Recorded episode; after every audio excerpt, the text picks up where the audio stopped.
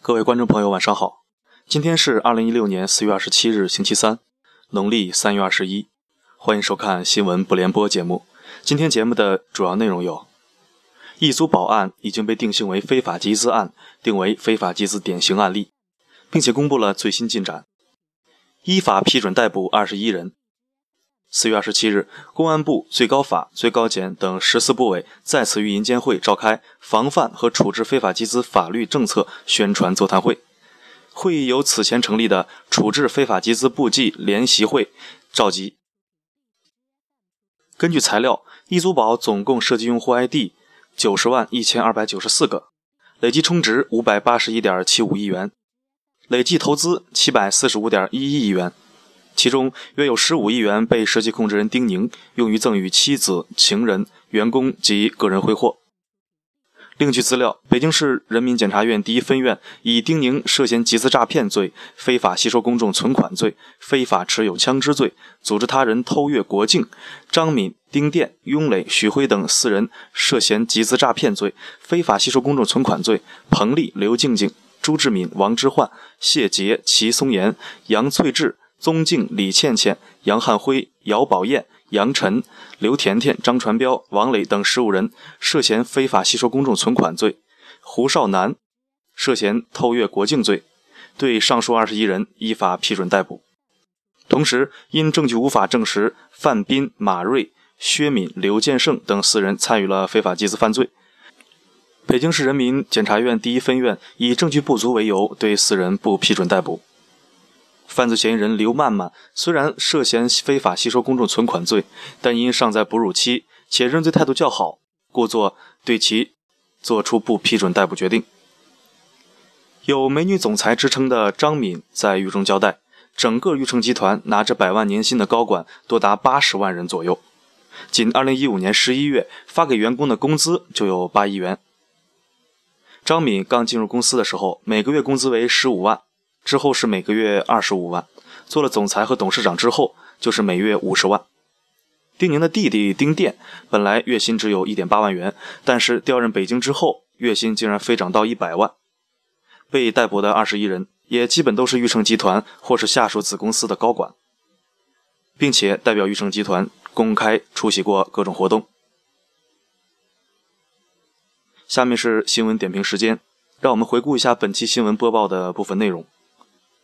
根据材料，易租宝总共涉及用户 ID 九十万一千二百九十四个，累计充值五百八十一点七五亿元，累计充值、累计投资七百四十五点一一亿元，其中约有十五亿元被实际控制人丁宁用于赠与妻子、情人、员工及个人挥霍。点评：最早先我们关注到的数字显示是用户 ID 注册是一百多万、九十多万和八十多万。累计充值，也就是实际投资额为七百多亿、五百多亿、四百多亿和一百五十多亿。今天我们的新闻媒体、新闻媒体啊、新闻原媒体把数字终于定在了九十多万注册 ID 和五百八十一亿与实际投资额这个节点。由此可以看出，我们国家媒体及有关部门向来是与时俱进的啊，灵活多变的，这符合了我们中华民族伟大复兴中国梦的特点，梦境。一般都是朦朦胧胧且变化莫测的。我认为此处应该有掌声，应该高度表扬这家有原则、有底线、有水平的媒体。以后应该多出一些更好的作品。同时啊，希望这家媒体日后可以在戏剧、小品、相声等艺术领域有更为长足的发展。啊，呃，关于丁宁是怎么挥霍这十五个亿的，我们就不在此过多分析了。反正他就是被塑造成了一个暴发户的形象，买包了，买车了，买房了，买春了，买面子了，啊，买了一堆东西，我们什么也没看到，也不知道东西在哪儿，反正就是挥霍了吧，嗯，不管你信不信，反正我是信了。其实我个人认为啊，他最应该买的应该是庆丰包子铺，啊，做餐饮多挣钱呢，现在。你说你做什么融资租赁呢，对不对？好，有“美女总裁”之称的张敏在狱中交代，整个裕成集团拿着百万年薪的高管多达八十万人左右，仅2015年11月发给员工的工资就有八万元啊，八亿元。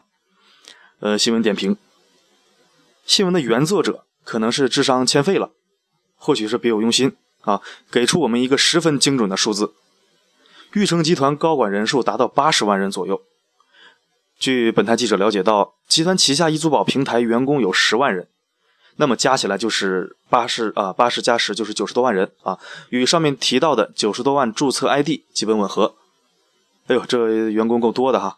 呃，有资料显示，这个微软这么大公司，这个纯技术型的公司啊，在全球员工也就八万多。中国移动登记在册的员工也不足五十万人。易租宝够牛的哈，这么多员工，那这不得开发出一千多万个客户吗？是不是？这这么多员工，那九十万债权人对应九十万员工，一对一服务吗？不应该啊！这个媒体怎么能犯这种智障级错误呢？我估计啊，原来所谓的九十多万债权人都是内部员工，那那这样我就懂了，是不是？那就是九十万铁打的这个集资参与人了呗。啊，跟老百姓没什么关系，是不是？那没关系就好，对，跟老百姓没关系就好。那这个案子呀，就好办多了。债权人都是员工啊，没有其他陌生客户，是不是？啊，然后易租宝债权人有年轻人，有这个中年人啊，老年人，这个四零、五零、七零、八零、九零后啊都有。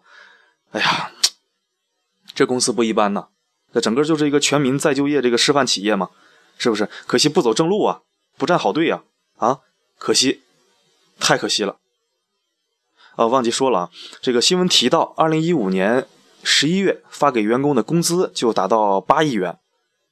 咱先不说这个八亿元是怎么来的，就一租宝案事发，呃，事发在去年的十二月上旬。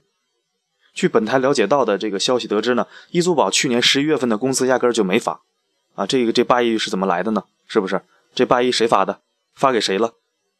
是我们非洲大兄弟赏给我们的，还是这个易租宝员工在中国梦里边梦到的啊？在梦梦里边收到的，是不是？呃，反正考虑到本台记者安全啊，人身安全，我们就暂时先不连线这个前易租宝员工核实真实情况了啊，听听国家的呗，是不是？嗯，张敏刚进入公司的时候，每个月工资为十五万，之后是每个月二十五万，做了总裁和董事长之后呢，就是每个月五十万啊。点评一下啊。呃，玉成给张敏开了多少工资，其实跟我们没有太大关系啊，几乎就没关系。我们就是想知道开这么多工资，这得交多少个人所得税呀？这个税给投资人退不？丁宁的弟弟丁店，本来月薪只有一点八万元，但是调任北京之后，月薪竟然飞涨到一百万啊！一百万，我们点评：丁宁的弟弟还需要开工资。这哥俩，你是在过家家吗？都自家亲兄弟了，直接入股就行了呗，或者想给多少给多少就行了呗，是不是？在工资上做这个样子有意义吗？形式主义，这绝对是形式主义。易租宝公司肯定有问题，形式主义啊！就算玉成集团你有规矩，亲属归亲属啊，雇佣归雇佣，两码事儿，那也不用这么涨工资吧？你其他外聘高管看到这种这么荒唐，那那谁还敢把这脑袋别裤腰带上跟你这卖命啊？是不是？